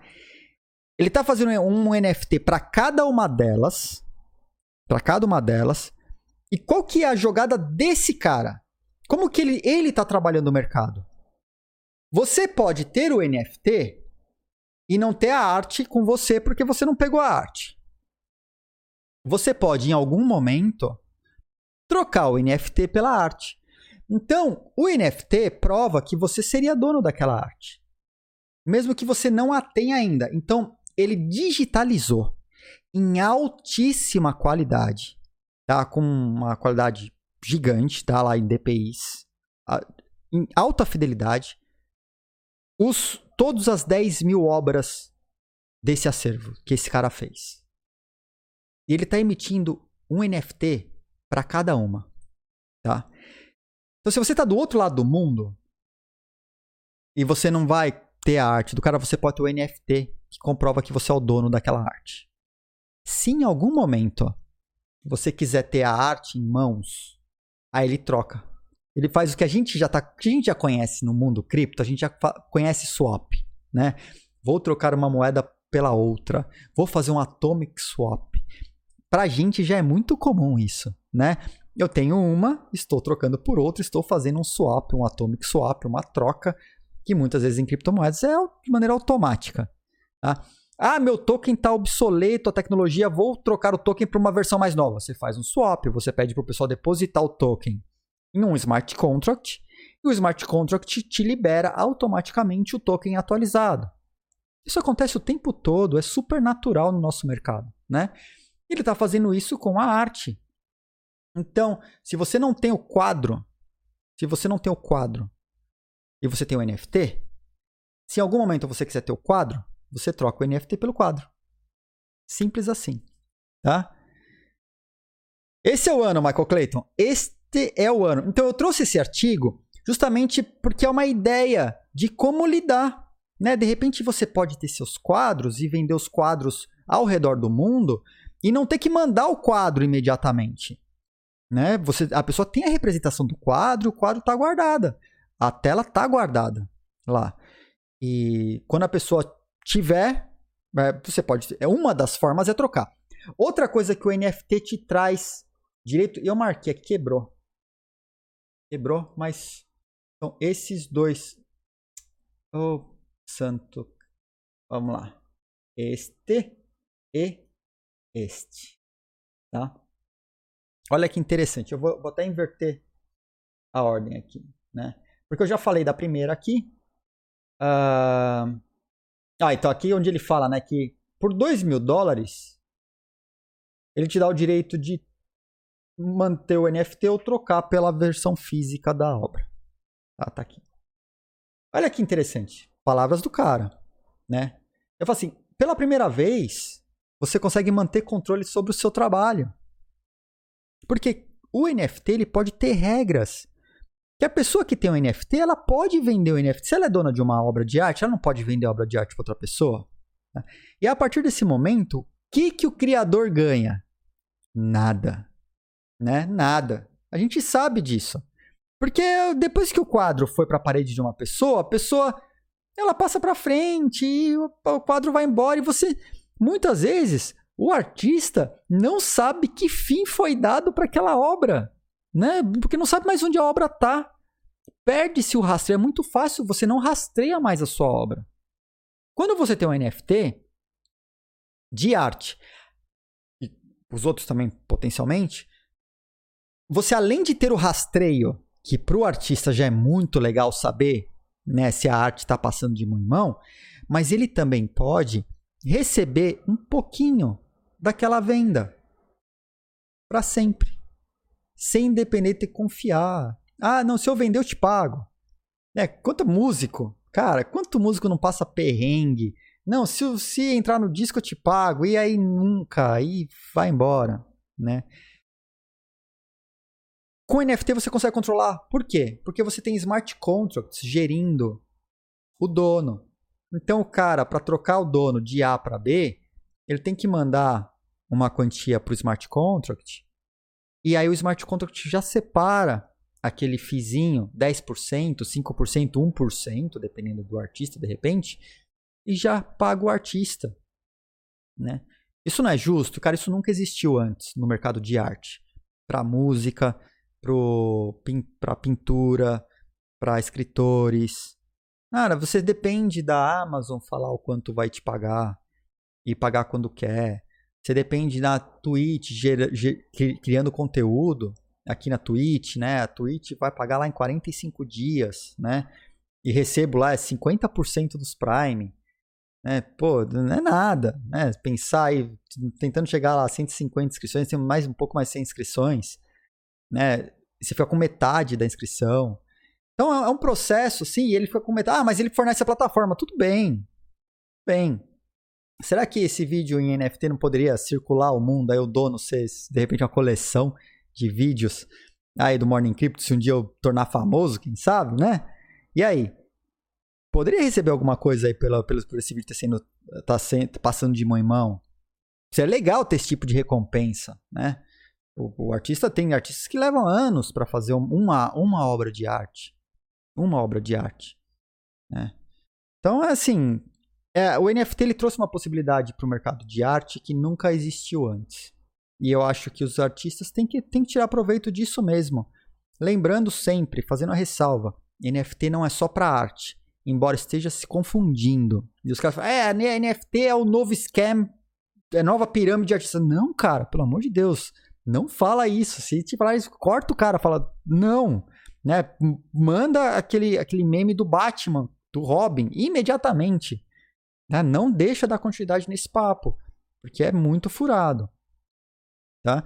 N F T, esse cara me coloca... É, você pode ter alguma coisa digital agora, ela pode ser sua. Olha, olha só, depois de doze anos de Bitcoin, o pessoal descobrindo que um ativo digital baseado em blockchain pode ser seu, né?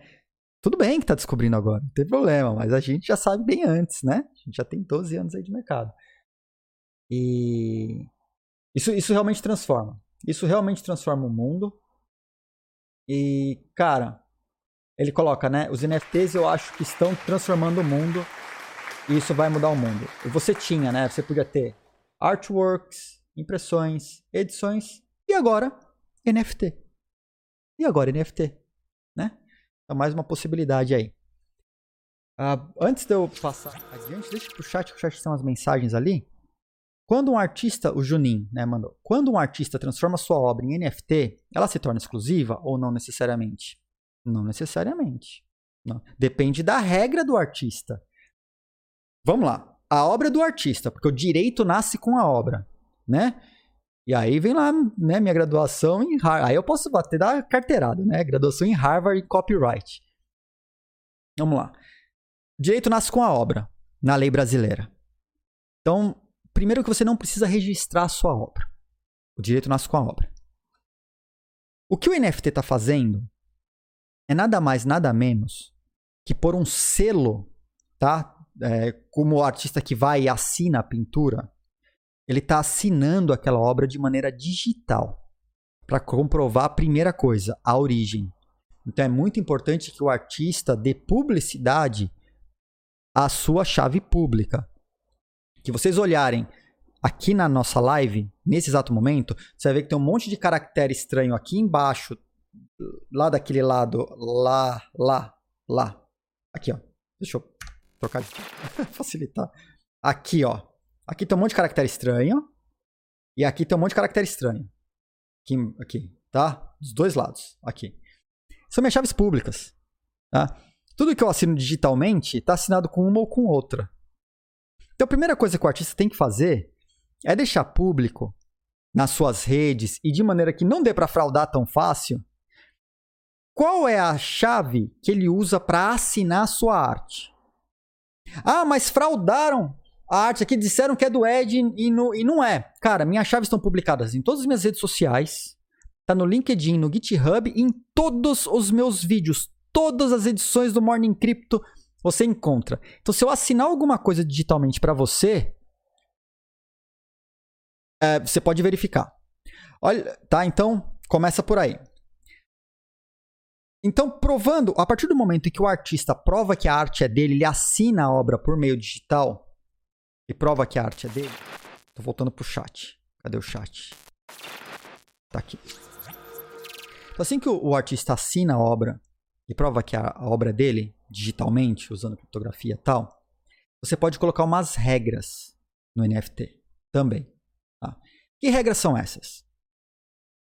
A regra pode ser que a pessoa não pode vender. Pode colocar uma regra de que aquilo é único. Pode colocar uma regra de que aquilo pode se transformar. Você pode, você tem obras de arte que elas são, elas se transformam. É uma obra de arte que tem vida.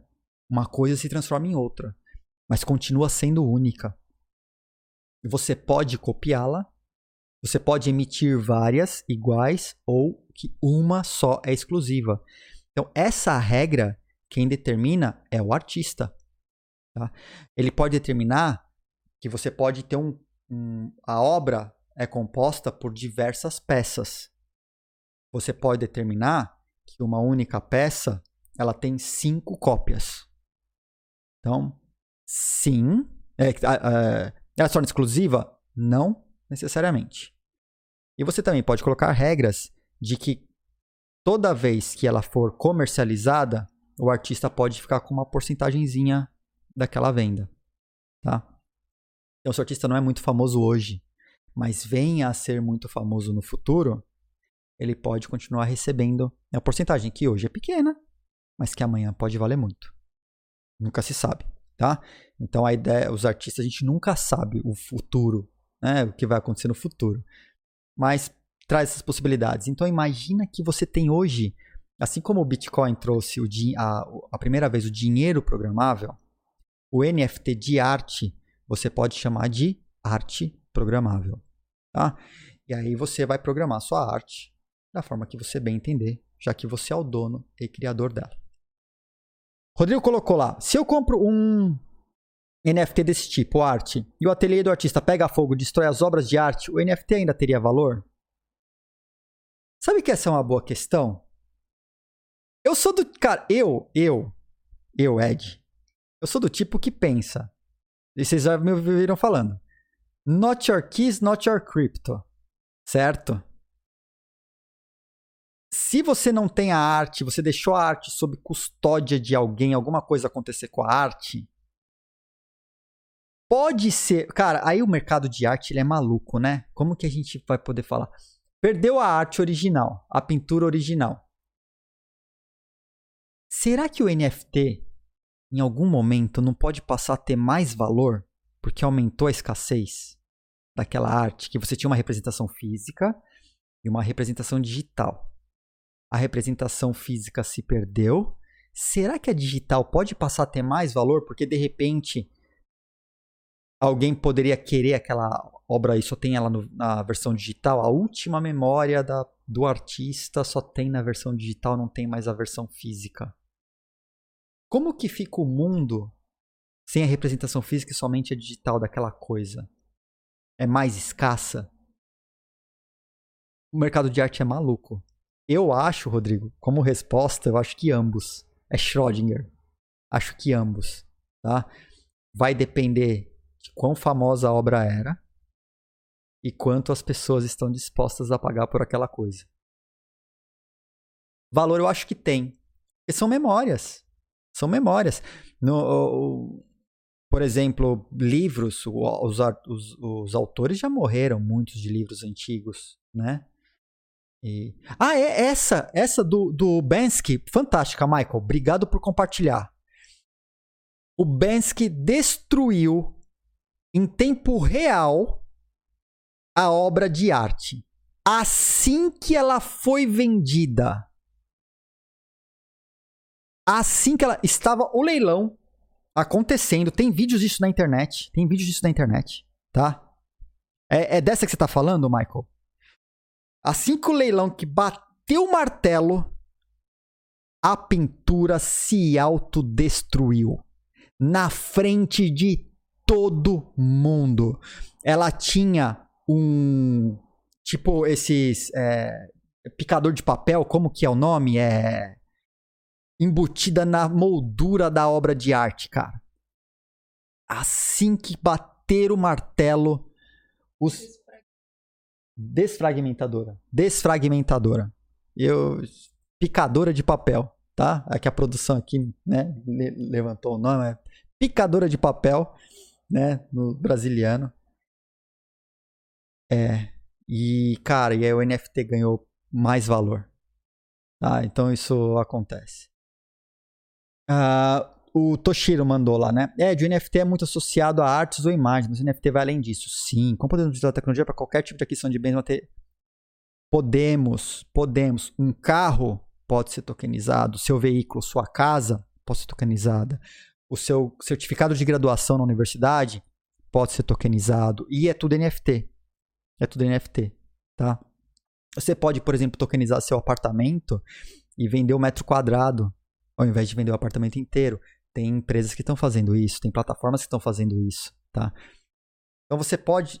O N F T, Tá? Como ele é não fungível, é tudo aquilo que você tokeniza e ele se torna único por si só. Tá? Então, assim, você, é, o N F T... Aqui hoje, a pauta de hoje é que foi descoberto o N F T de arte. Então, o N F T de arte está explodindo. Mas a sua casa pode ser tokenizada.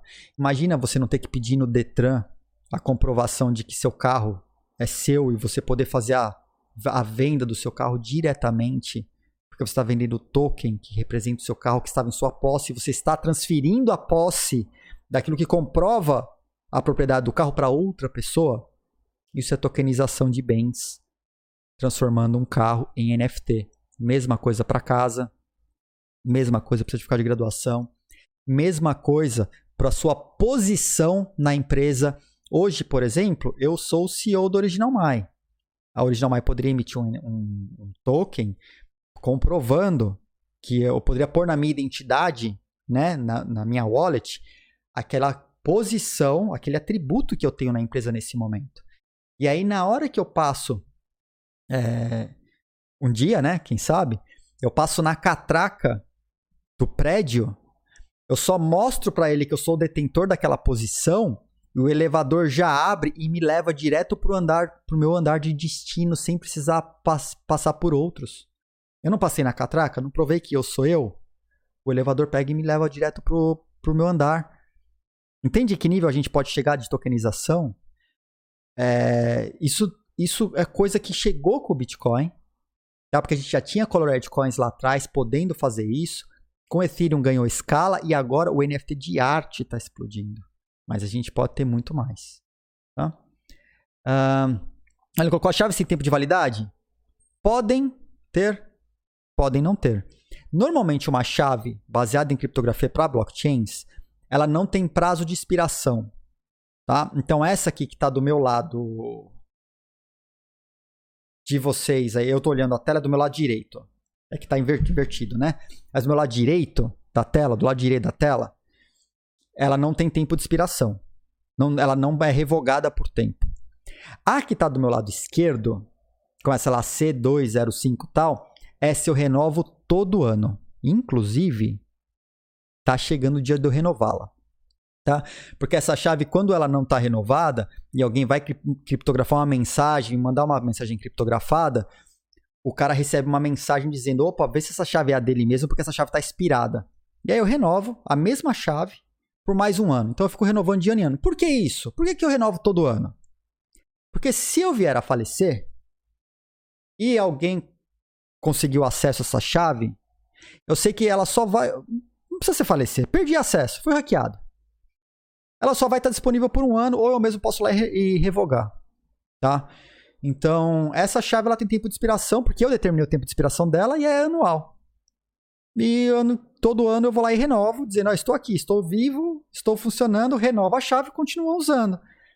Não quero mais essa chave, quero trocar, quero uma nova. Ah, vazou. Beleza, ela só vai funcionar por um ano. Depois ela morre e eu não preciso mais me preocupar com ela. Tá?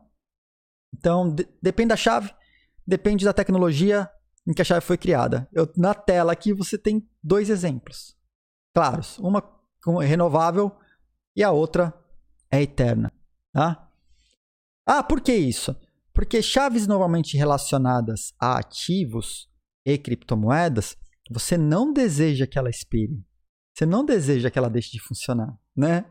Porque, cara, ela, tá, ela está contendo ativos. Então, você não coloca... É, com, normalmente, você não coloca controles de expiração nesse tipo de chave. A chave que eu uso para criptografar mensagens, comunicações, beleza, essa pode expirar. Mas é que eu tenho ativos relacionados, eu já não quero que expire. Né? Eu já não quero que expire. Né? Assinei um contrato, quero que ela expire, depois o cara vai validar o contrato lá e diz que a chave está expirada? Não, né? Então, quero, quero que ela continue ativa. Daqui cinco, dez anos eu quero que olhem para um contrato assinado com ela e vejam que a chave é válida, tá? Uh, Michael perguntou, né? Quais, quais são as principais plataformas de divulgação e venda de N F Ts? Cara, você tem o Haribo e você tem algumas outras, tá? Tem The Foundation. Eu, eu, eu posso levantar, depois eu te passo. As mais conhecidas de N F Ts de arte. Tem algumas que são boas. A gente até... Eu, eu, eu lembro porque eu levantei os nomes das plataformas recentemente para o projeto que eu coloquei lá em Cannes. Que eu participei, coloquei em Cannes, né? Como se eu tivesse colocado. Fui convidado a participar de um projeto de tokenização, de criação de N F Ts, tá? É, e ele venceu, pô, sou leão de bronze em Cannes agora, né? Um dos prêmios que eu recebi na vida, tem um, recebi um leão em Cannes. O meu projeto ganhou um leão em Cannes. E para levantar esse projeto, a ideia é que assim que ele finalize, é, faça-se um mapeamento de todos os N F Ts, os bolos lá anti-censura, os bolos anti-block, todos os bolos virem um grande N F T, um grande mapa com todo mundo que foi bloqueado por autoridades do governo, que é isso que ele faz. Então, tá lá, é bolos anti, uh, bolos antiblock ponto com ponto b r. Eu já coloquei aqui na live algumas vezes, né? E ele foi parar em Cannes o projeto e le- levou um bronze, um leão de bronze. Tô, fico feliz pra caramba. E no final ele vai virar lá um NFTzão e ele vai ser exposto numa galeria de arte. E a gente estava escolhendo, então eu levantei é, algumas galerias de arte ao redor do mundo. Depois eu te passo os nomes lá das principais, é, que a gente provavelmente vai virar esse grande N F T aí. É, um só, né? Então todo mundo tem seu N F T.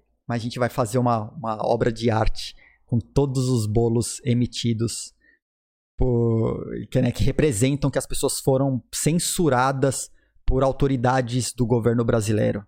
Né? Então, isso vai virar uma obra de arte logo mais grandona.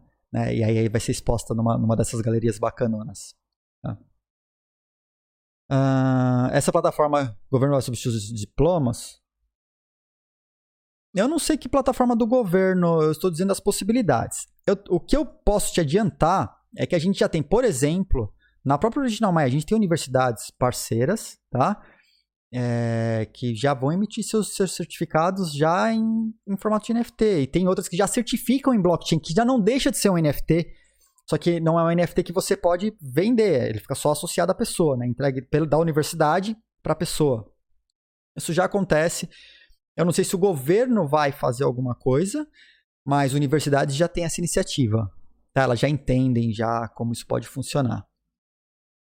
Uh, teve gente tokenizando até canal do YouTube para vender. Teve, teve. Teve gente que tokenizou a ele mesmo. A ele mesmo. E aí ele vendeu tokens e os detentores do token hoje ditam o que, que o cara vai fazer na vida. Pois é, creia. Tem de tudo acontecendo. Eu acho que nem tudo pode ser N F T de algo físico, as possibilidades são várias. Sempre tem exceções, sempre tem exceções. Metaforando tokenizou o canal dele do YouTube para vender, você vê uma interview. Exatamente, recentemente aí, né? Recentemente. Até esqueci de falar aqui, mas saiu sim a C V M interview e mandou, ô, oh, para o que você tá fazendo que você não pode fazer. Pois é, pois é. Ah... Se quiser mais views aqui na live, recomendo botar a live como Just Chatting. Boa, Xandão. Obrigado pela dica. Eu vou, vou ver. Vou ver. Porque eu pensei que era mais um podcast mesmo, trazendo notícias, né? Mas pode ser. Uh, que mais, Irachi? Ed, como estamos com o projeto do voto registrado no blockchain? não, não estamos. Tá? Os caras tinham que dar uma resposta até março. Não andou. Ninguém no governo se movimentou. O pro... Cara, não vai rolar pro ano que vem. Não vai rolar ano que vem. Obrigado, Michael. Valeu. Tô... Cara, eu tô, tô super feliz. Essa... Recebi um prêmio em Cannes.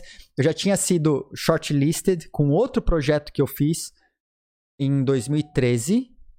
A gente foi shortlisted, foi finalista, mas não levou o leão. Mas foi finalista pela O G V, né? E aí o que aconteceu é que os mesmos caras que me chamaram, né, que eu fiz esse projeto lá do app, do Snap, o primeiro app de pagamentos brasileiro, até trouxe aqui na live... O primeiro app de pagamento no Brasil, quem fez fui eu. Eu e meu irmão, nossa empresa, né? E eu que escrevi o projeto. Isso eu tenho orgulho de falar, porque fui eu que escrevi o app de ponta a ponta. O que poderia ser, como funcionaria e tal. Então, é, cara, isso, e aí isso virou um projeto. A O G V abraçou, apadrinhou o projeto e lançou. É, porque porque tinha uma, a gente fez uma forma de marketing, onde... Por exemplo, eu sempre uso esse exemplo, tá? A gente tinha um sistema, a gente desenvolveu um sistema, que foi também o primeiro sistema no Brasil, que fazia análise estatística do consumo do entretenimento noturno. Então, a gente tinha, por exemplo, um número lá. Uh, a primeira, assim que a pessoa faz o check-in, a primeira bebida ele consome em sete minutos, o, a cerveja. A primeira cerveja sai na média de sete minutos após o check-in da pessoa. Então o sistema sabia disso. E aí a gente usou o app como plataforma para que a indústria do destilado pudesse impactar essa pessoa antes dos sete minutos, porque ele sabia que se a pessoa começasse no destilado, ele não, não migrava para o fermentado mais o resto da noite. Então, a ideia do app era não só trazer o benefício para as pessoas de poder pagar a balada, mas sim trabalhar como canal de, de, canal de ativação das pessoas de, de propaganda, de mídia, né? De impacto para a indústria.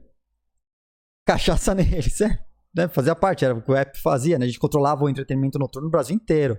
Foi tipo, oito em cada dez casas noturnas usavam o nosso sistema no Brasil. Então a gente tinha, tinha números, né? A gente sabia. E a gente lançou esse snapping, e aí a O G V apadrinhou por causa do, da parte de mídia, né? E aí o projeto foi shortlisted. Então já tive... E aí o pessoal, o cara que, que ajudou a desenvolver todo o conceito, tudo lá na O G V, foi ele que me chamou para esse projeto. E ele falou, eu disse, né? Eu falei, beleza, então vamos, vai pra Cannes, vamos embora, vamos fazer. E aí a gente fez, e dessa vez foi leão, né? Pô, ó, dois mil e treze pra dois mil e um, pra dois mil e vinte e um, né? Mesma turma, trabalhei junto, cara, foi um projeto, os dois projetos, foi uma turma super boa de trabalhar, né? Os caras confiavam, eu falei, então vamos fazer, vamos fizemos, top de novo, Cannes, tamo lá. Ahn... Uh... É isso, é isso, é isso. Vamos, vamos, pro, vamos já para os finalmente. Gostei, gostei da dica do Just Chatting. Just Chatting. Gostei da dica. Obrigado, Xandão. Vou considerar assim, vou trocar. Vou trocar agora. Tá, tá no final mesmo? Vou por aqui, ó. Cadê? Apaguei. Eu não sei nem como... Pode ser sincero, eu não sei as diferenças, tá? Eu... Tá lá. Just Chatting. Tá lá, tá lá. Já troquei. Tá na mão. Vamos, vamos para o finalzinho. É, o finalzinho é só... É diversão, diversão. Gente, olha isso. Cadê? Tá aqui. Tá aqui. Mike Tyson perguntando para o público num tweet o que você prefere, Bitcoin ou Ethereum? Ou Ether? Bitcoin ou Ether? Cara, eu não sei que raio está acontecendo. Será que teremos outro influencer ajudando a manipular o, o preço, não o valor? O preço de criptomoedas num futuro próximo, aí? O que será que vai acontecer? Então, estejamos atentos. Estejamos atentos. Né? Multimilionários, quando entram nessas, já viu que vai ter trabalho pra gente aí. Né? Continuando. Tiozão. A gente não podia fechar sem falar do tiozão, né? Tiozão trocou a foto do perfil. Olha lá, tá lá no Livecoins. Tá aqui no perfil tiozão. Ah, mas o que que tem essa foto do perfil? Aí, chat, o que, que que tem essa, o que que tem demais essa foto do perfil? Olha o óculos do maluco. Olha o detalhe no óculos do maluco. Provavelmente vocês não viram ainda. Olha mais o detalhe no óculos desse cara. É brincadeira? Sabe o que, que isso aí fez? Fez o valor da Doge subir vinte por cento. Foi exatamente aqui, ó. Puc. Esse pico que aconteceu aqui é por causa... Ela não é a mais. É, Lucas. Eu não sei se é a mais ou se é um grandíssimo filho de uma boa mãe. A Kenga Crypto voltou. O cara teve o... Do... Ele não fala, ele não soltou um tweet. Mas ele meteu uma foto com Doge na lente do óculos. E esse animal fez a Doge subir vinte por cento. Só por causa disso. Isso aqui foi, e foi isso que aconteceu no final de semana, por causa dele. Depois, obviamente, né? Mas olha o que esse cara tem o dom de fazer na brincadeira dessa. É, brincadeira, né? Por conta disso, por conta disso, estou abrindo neste momento... Vamos falar da Doge? para amanhã, vamos falar da Doge para amanhã, tá? Então vamos ver a variação. Vocês já viram que a variação da Doge, eu já dei, já mostrei ali que ela deu uma caidinha, né? Então vamos falar aqui, ó, variação da Doge estará positiva ou negativa amanhã, dia vinte do sete. Tá aberto aí, tá? Vai entrar na tela aí, provavelmente em um segundo. Abriu? Não abriu. Pera aí. Come on. Vai, meu querido. Abriu. Esse animal, kkk. Esse animal é um animal. Elon Musk é um animal, cara. Porque olha o que ele faz. Olha como... né? Então tá aberto aí as apostas para amanhã. A variação da Doge estará positiva ou negativa para amanhã, dia vinte do sete, tá? Caminhando aqui para os finalmente, lembrando que assim que chegarmos a cento e cinquenta, uh, eu abro o sorteio da, da, da Trezor One, mais curso aí no valor de setecentos reais para você armazenar com segurança seus N F Ts, suas criptomoedas, seus tokens, suas shitcoins, suas altcoins, mas de maneira que você seja o dono delas. É o que a gente sempre fala aqui. Você vai guardar a sua chave privada e você será o dono delas, tá? Essa semana, sexta-feira, sexta-feira, sorteio de cento e cinquenta mil sats. Sats. Satoshis, tá? Vou passar as regras no Twitter daqui a pouquinho. Tá? Vai ser follow, retweet, marca um amigo... Chama a tia, cento e cinquenta mil satoshis. Sexta-feira, tá? Próximo sorteio. E quarta-feira, dia vinte e um, teremos aqui ao vivo, a partir da uma da tarde no Brasil, a Watch Party, acompanhando o evento de Bitcoin, onde Jack Dorsey convidou Elon Musk para um painel imperdível, e vocês verão com exclusividade no Morning Crypto o programa ao vivo. Beleza, galera? Então, fico por aqui. Obrigado pela sua audiência. Episódio quarenta e sete. Essa semana chegaremos no episódio cinquenta. Quem diria? Quem diria? Obrigado, bloco. Obrigado por toda a força que vocês dão. Obrigado pelos subs. Obrigado pelos primes. Obrigado pela galera que manda mensagem, que faz doações. Tamo junto, uh, episódio cinquenta, essa semana, sorteio, tamo junto, galera, nos vemos logo mais, tá? Se cuidem, lembrem-se, estamos em uma pandemia, tá? Juízo com seus investimentos, a gente se vê amanhã, oito da manhã, Morning Crypto, tchau. Run, run.